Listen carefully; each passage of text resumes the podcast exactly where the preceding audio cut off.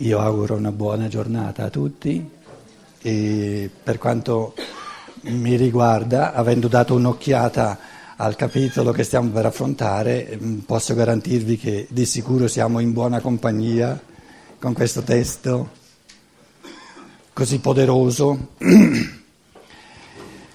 ehm, il diciannovesimo capitolo comincia con questo Pilato che mm, da governatore romano si trova di fronte a questo tipo che io ieri ho chiamato il prototipo dell'umano, questo tipo che non si sa neanche da dove viene, viene dalla Galilea, viene da, dalla Giudea, eh, ogni traccia di sangue si è persa, quindi non si sa neanche da dove venga, perché fa parte fa parte del, del tipo uomo di ehm, fondare la sua evoluzione sul sangue, ma di fare di questo fondamento soltanto una base e poi far emergere lo specifico umano che va oltre il sangue. Quindi eh, è chiaro che anche questo archetipo dell'umano ha avuto un'origine, diciamo, nel sangue, però siccome deve evidenziare che l'essenziale non è ciò che dà il sangue, ma ciò che si conquista la libertà individuale, ogni vanto, ogni possibilità di identificarsi, di vantarsi su ciò, che, su ciò che viene dal sangue è stato cancellato. Tant'è vero che non si sa neanche da dove viene. Ora Pilato si trova di fronte a questo... Pilato in un certo senso è eh, l'uomo che pone le domande, quindi anche Pilato è un archetipo dell'umano, un archetipo dell'umano ehm, spiazzato. Perché Pilato dice, ma perché lo volete uccidere? E vedremo poi che eh, nell'interrogatorio, eccetera, salta fuori che Pilato dice, io non trovo nulla, proprio non trovo assolutamente nulla, nessun motivo per, per mettere a morte questo tipo qua. Che problemi vi crea a voi giudei? Quindi Pilato è il romano che rappresenta lo stadio evolutivo dell'umanità, diciamo al punto infimo eh, della sua, dell'evoluzione. Tenete presente, lo faccio qui in alto così lo vedete un po' meglio. No? Eh, eh, questa è l'evoluzione. Eh, qui c'è il paradiso terrestre, il paradiso originario, poi l'umanità è scesa sempre più giù eh, nel mondo della materia perché soltanto nel mondo della materia si diventa individualizzati, separati dagli altri, auto, autonomi. Eh, eh, qui nella, nel mezzo del, dell'evoluzione, eh, come dire, si incontrano la caduta e la risalita. Quindi c'è una proposta di risalita. Pilato è l'uomo, rappresenta l'essere umano al centro dell'evoluzione quindi l'essere umano caduto, che siamo tutti, anche oggi siamo due, duemila anni più in là, è soltanto un pezzettino di strada in più, piccolo piccolo. Quindi l'uomo eh, materializzatosi, Pilato,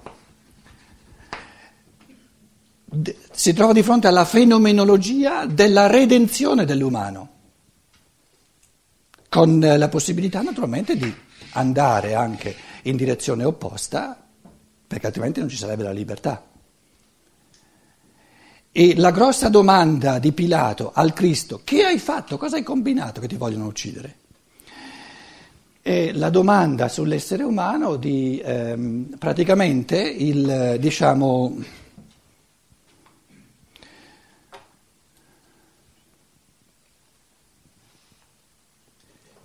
da che cosa si evidenzia che l'umanità è caduta? In che cosa consiste la caduta? Nell'aver ucciso in sé l'essenza dell'umano. Se no, non si sarebbe caduti. E qual è l'essenza dell'umano? Lo spirito umano, però lo spirito. Quindi l'essenza della caduta è nel considerare reale solo la cosiddetta materia. Questa è la caduta dello spirito.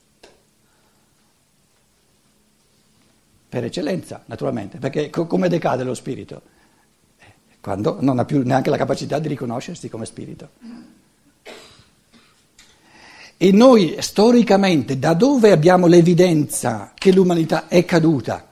In questo fenomeno umano complessivo dove l'umanità, gli uomini di allora che ci rappresentano tutti, in quegli uomini siamo tutti noi, perché l'umanità in questi millenni, in questi secoli della, della caduta è, è, tutta identificata con questi, oggi siamo ancora più materialisti dei, di quelli di, duemila anni fa, uccide lo spirito dentro di sé e considera reale solo la materia, solo il fattore di potere, il fattore di, di ciò che si è stabilito a livello della materia.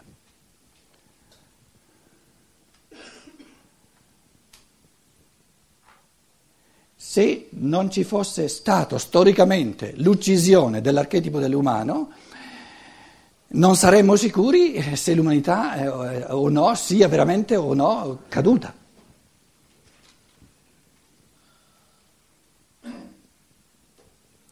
Quindi dobbiamo, ognuno deve riscontrare giornata, in ogni sua giornata, nella sua vita, questa fenomenologia che soltanto se l'essere umano ha tutte e due le possibilità, la possibilità di uccidere l'umano dentro di sé, lo spirito umano dentro di sé, lo spirito individuale, non è, soltanto, non è uno, uno, soltanto uno spirito in generale, lo spirito dell'uomo è uno spirito umano individualizzato, uno spirito di io che in quanto io vuol capire le cose e in chiave morale prendere responsabilità della conduzione, dell'evoluzione dell'umanità.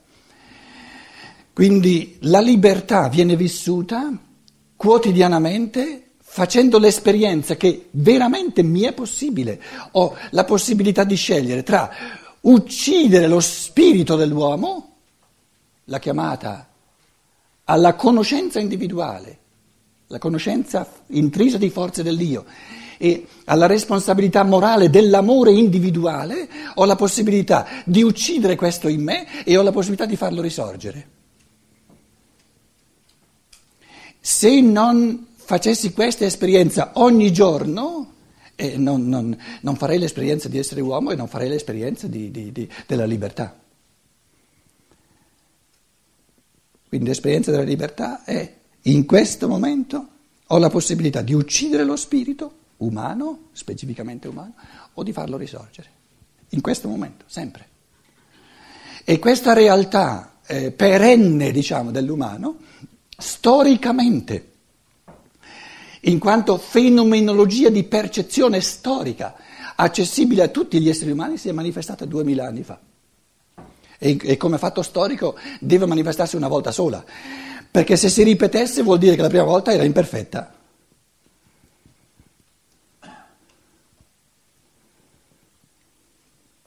Quando uno fa una torta, se, se, se, è venuta bene, eh, quella torta lì non la ripete, ne farà un'altra, ma quella non la ripete. Se ripete la torta, questa qui che ha fatto, perché la ripete? Perché non è venuta bene. Com'è? No, ne fa un'altra, non ripete questa. Eh, ve l'ho detto prima. La stessa. Capito? Perché allora deve cancellare, deve buttare, deve buttare nel, nel, nel, come si chiama? Non nel cestino, come si chiama? I rifiuti. Nei rifiuti quella che non è buona e deve fare un'altra. Cioè è nel concetto dell'archetipo che l'archetipo deve essere perfetto, se no non è un archetipo. Quindi l'archetipo dell'umano, in quanto fenomenologia storica di percezione, è avvenuto duemila anni fa. Ed è talmente perfetto che è assurdo, è proprio una contraddizione che si ripeta.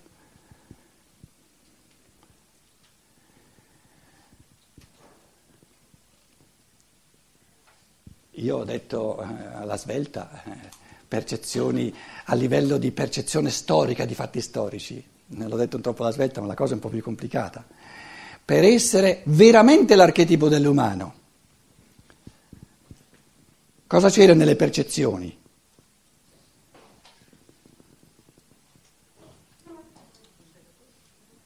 Nulla. Nulla. Nelle percezioni c'era un pinco pallino qualsiasi, un uomo che aveva un naso e non due, aveva due occhi e non quattro, no? che è stato messo in croce come tanti eh, manigoldi eh, nel regno dei Romani.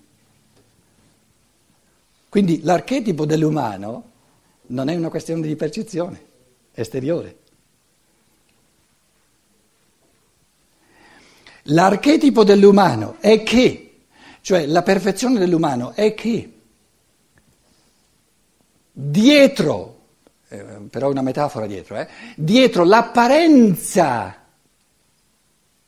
del quotidiano, del comune, dell'universale, di ciò che non è niente di speciale, c'è l'essenza. E l'essenza può essere soltanto nello spirito, nei pensieri. E se, se uno non coglie nello spirito l'essenza, viene una cosa come tutte le altre.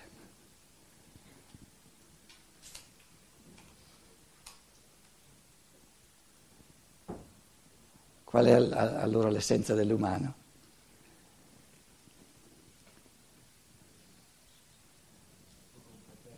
In ogni banalissima percezione immetterci un concentrato di spirito pensante che più non si può. Questa è l'essenza dell'umano. Le banalissime percezioni erano quello che hanno visto duemila anni fa. Tant'è vero che eh, gli storici ci dicono nessuno può dimostrare che eh, Cristo è morto. Però ci viene detto, in questa parvenza di cosa normale, cosa eh, comune a tante altre persone, se, se, è l'archetipo dell'umano c'è stato un concentrato di pensiero, di spirito assoluto che più non si può. Come lo chiama il Vangelo di Giovanni, questo concentrato assoluto? Logos. Più, più non si può più concentrato, noi siamo tutti assolutamente diluiti rispetto a questo concentrato. Però è, bellissimo poterci riferire a questo fenomeno dicendo sì, eh, in quanto uomo, benché eh, io mi sento un balbettante adesso dicendo queste cose, però nella misura in cui sono giuste, ogni essere umano dice sì, è così, perché, eh, perché sono uomo anch'io e le capisco. E lo percepiamo come una, un, diciamo, un ideale una meta, una direzione assoluta del cammino che stiamo compiendo. Ah, allora essere uomini significa dare per scontato che ciò che vedo, che nella percezione c'è, l'assoluta diluzione dello spirito, questa è la materia, la materia è il punto di diluzione massima dello spirito, per dare alla presa di posizione pensante dell'essere umano la capacità di concentrare lo spirito lui partendo dalla libertà. Cos'è la percezione? La diluzione assoluta dello spirito, come provocazione allo spirito umano pensante a metterci lui la concentrazione, a essere lui concentrato, un concentrato di spirito.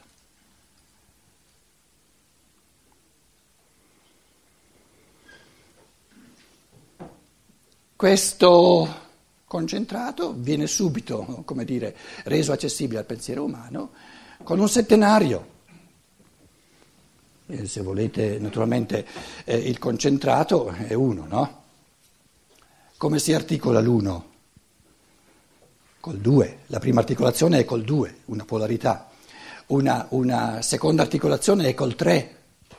Eh, tra l'altro, in questi, questo libro bellissimo, 12 conferenze di Steiner, Le sorgenti eh, della cultura occidentale, spero che il titolo vi piaccia, l'abbiamo inventato all'ultimo momento.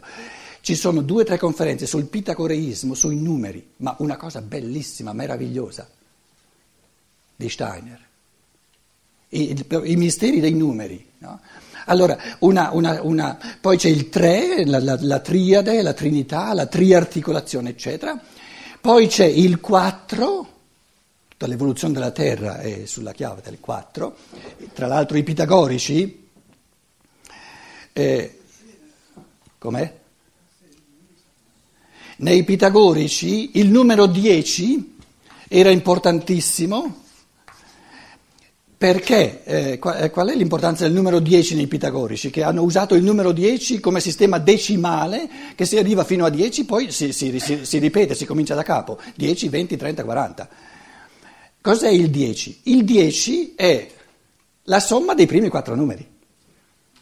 Allora, la prima incarnazione della Terra, Saturno, la chiama Steiner, chiamatela come volete, non importa, c'era soltanto uno il regno minerale, il primo inizio del regno minerale, del corpo fisico dell'uomo, tutto fatto di calore.